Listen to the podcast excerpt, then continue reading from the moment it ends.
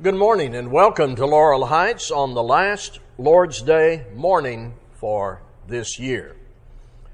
I will take us to Mark chapter 12 and verse 30. Mark chapter 12 and verse 30. But before I get there, let me take just a few moments to remind us of something we tried to concentrate on throughout the year 2018. The goals we announced about this time last year included recommitment to daily Bible reading, putting forth more effort to invite people to our assemblies, serving one another better, and a better understanding of the First Corinthian letter. Only God knows for certain how well you did, how well I did, how well we did in pursuit of these goals. Bill and I believe we need goals that are specific and attainable, but most of all, when we talk about this, we believe goals should come directly from the instruction in Scripture. See, elders cannot do anything apart from the inspired instruction given in the Scriptures. We hope and pray that our presentation of these goals gave us opportunity to think about these things seriously their origin in Scripture, and then make changes and do better. And if that has happened, God is to be praised. Now, don't close the book on these goals that we specified in 2018. Keep on with these, we hope, the rest of your life. Now, 2019 is before us and the elders have goals from the same source and for the same purpose our edification and our growth, and our unity as a local church. And this time, our starting place is Mark 12 and verse 30.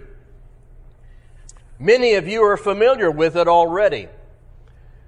And you shall love the Lord your God with all your heart and with all your soul and with all your mind and with all your strength. Let's keep this very simple. Here's a question Do you love God? Well, your presence here this morning would indicate something. Without evidence to the contrary, let's just assume that everybody in this building right now is saying to yourself, Yes, I love God. He is my creator. He sent His Son to live here and to die for me. His Son was raised from the dead. He has communicated to me about how I should live. I know that God is with His people and He has promised heaven to his people. So, yes, I love God. Then take that to another place. How much do you love God? Do we love Him with all our heart, soul, mind, and strength? Here's what that simply means the whole of you and the whole of me, the whole person. Do we love God with all we are, wholeheartedly, holding nothing back? Do we love Him in every single way Scripture says God deserves to be loved? Do we love Him in everything that we do, not just on this day of the week? Is love for God just something we say and we sing about it as we did today, but do we really practice it from day to day? I will be more specific. Do we love God with such sincerity of affection that we really want to obey Him? Oh, now, that may be where some people apply the brakes. They confess their love for God and claim the offering of heart, soul, mind, and strength. All of that is acknowledged. But when you get to obedience and when you get to specific commands and prohibitions and admonitions, and you think about those in your own life, there may be some reluctance, some embarrassment that comes to the surface. I have often said to us to speak in commendable generics is one thing. I love God. The Bible is a great book. These are good people. This is a good church. To speak in commendable generics is one thing, but to engage in specific daily obedience to God is something else. But these are the words of Christ. You shall love the Lord your God with all your heart, with all your soul, with all your mind, and with all your strength. Here's what we're going to do with that this year. Here's what you're going to see on the screen throughout 2019.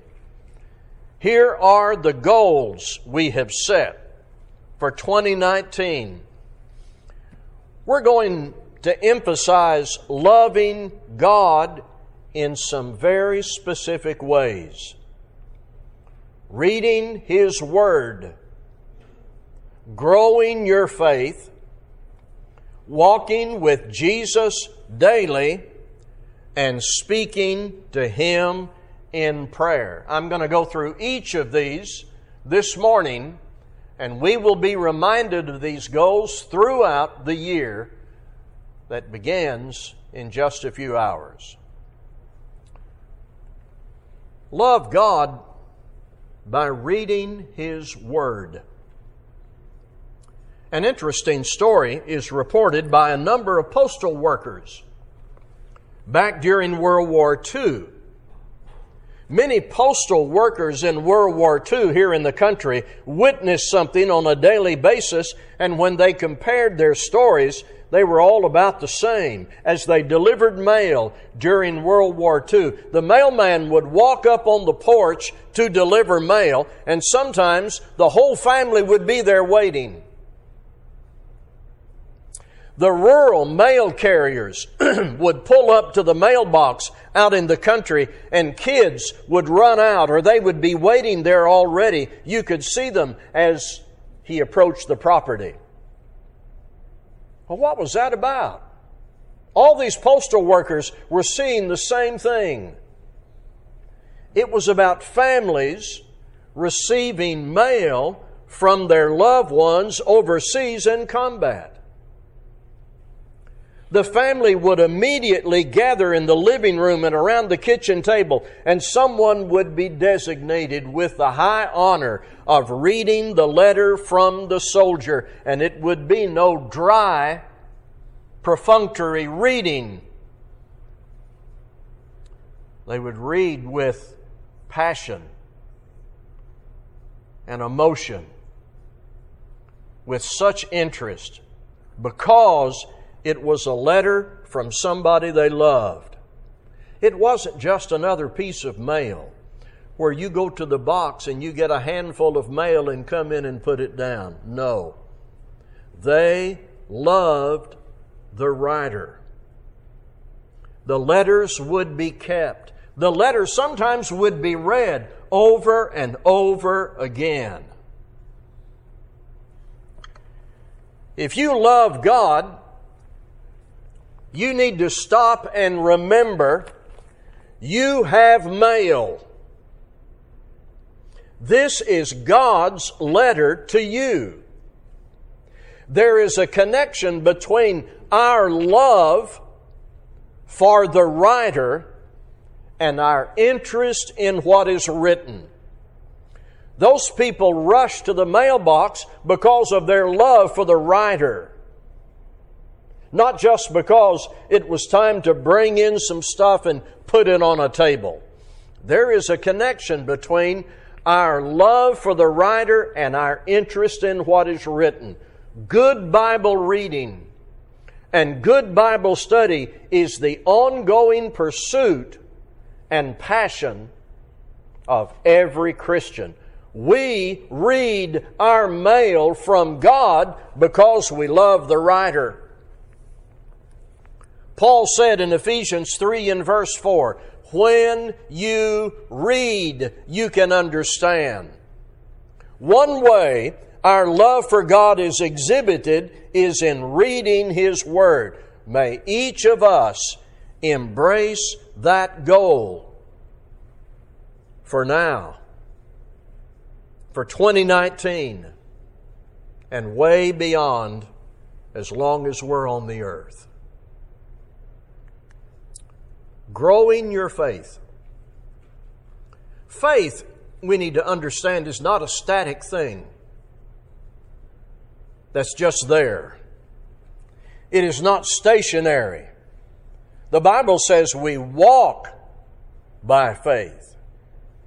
It is not something you acquired at one point in time and you just sort of have it out there in a vacuum. Faith in the Bible isn't stationary, inactive, stagnant, or invisible. Faith, James said, if it doesn't have works, is dead. Faith must be developed. You must add to it. You must grow it. In 2 Peter 3:18, but grow in the grace and knowledge of our Lord and Savior Jesus Christ. To him be the glory both now and to the day of eternity. Amen. Grow your faith. We're going to concentrate on that in 2019. Do you have the ability to attend Bible classes? Sunday mornings? Wednesday nights? I speak now to those who have the ability to be here. If you have the ability and you do not attend Bible classes on a regular basis, why not? Is it that you do not have time? There are other things. do you think you don't need what we offer in these classes? Do you think it's time to re examine your habits about Sunday morning and Wednesday night Bible classes as we enter into 2019? I want to recommend to those who are able to be here and who do not regularly come to Bible classes that you talk to people who attend our classes and let them tell you what they get out of it and how important it is to the growth of their faith. I believe they will tell you to a person they are growing their faith every time they show up at 9:30 on Sunday morning and 7:30 on Wednesday night. And what about tonight at 5? I'm talking to people who have the ability to be here. Just come back tonight at 5 and see if there is not another opportunity to further grow your faith. Now remember where we started this morning. Do you love God? God wrote you a letter and He said to you, But grow in the grace and knowledge of our Lord and Savior Jesus Christ. To Him be the glory both now and forever to the day of eternity. Amen. Walking with Jesus daily. You're going to hear about that a lot in 2019. And here is that word again walking. Think about what you do when you walk. You're moving, you're expending energy, you are seeking a destination, it's activity. Walking with Jesus daily is activity in response to Jesus Christ, who He is and what He did, and what He expects. And don't leave out that word daily. It is one thing to come to a Bible class, and I've just urged you to do that. It is one thing to read the Bible, and I urge you to do that. But where should all of that take you? Walking with Jesus daily. Living in submission to His example, respecting His authority every single day. I think daily Bible reading is good and daily devotion time, but again, what is the purpose of those disciplines? To obey Jesus.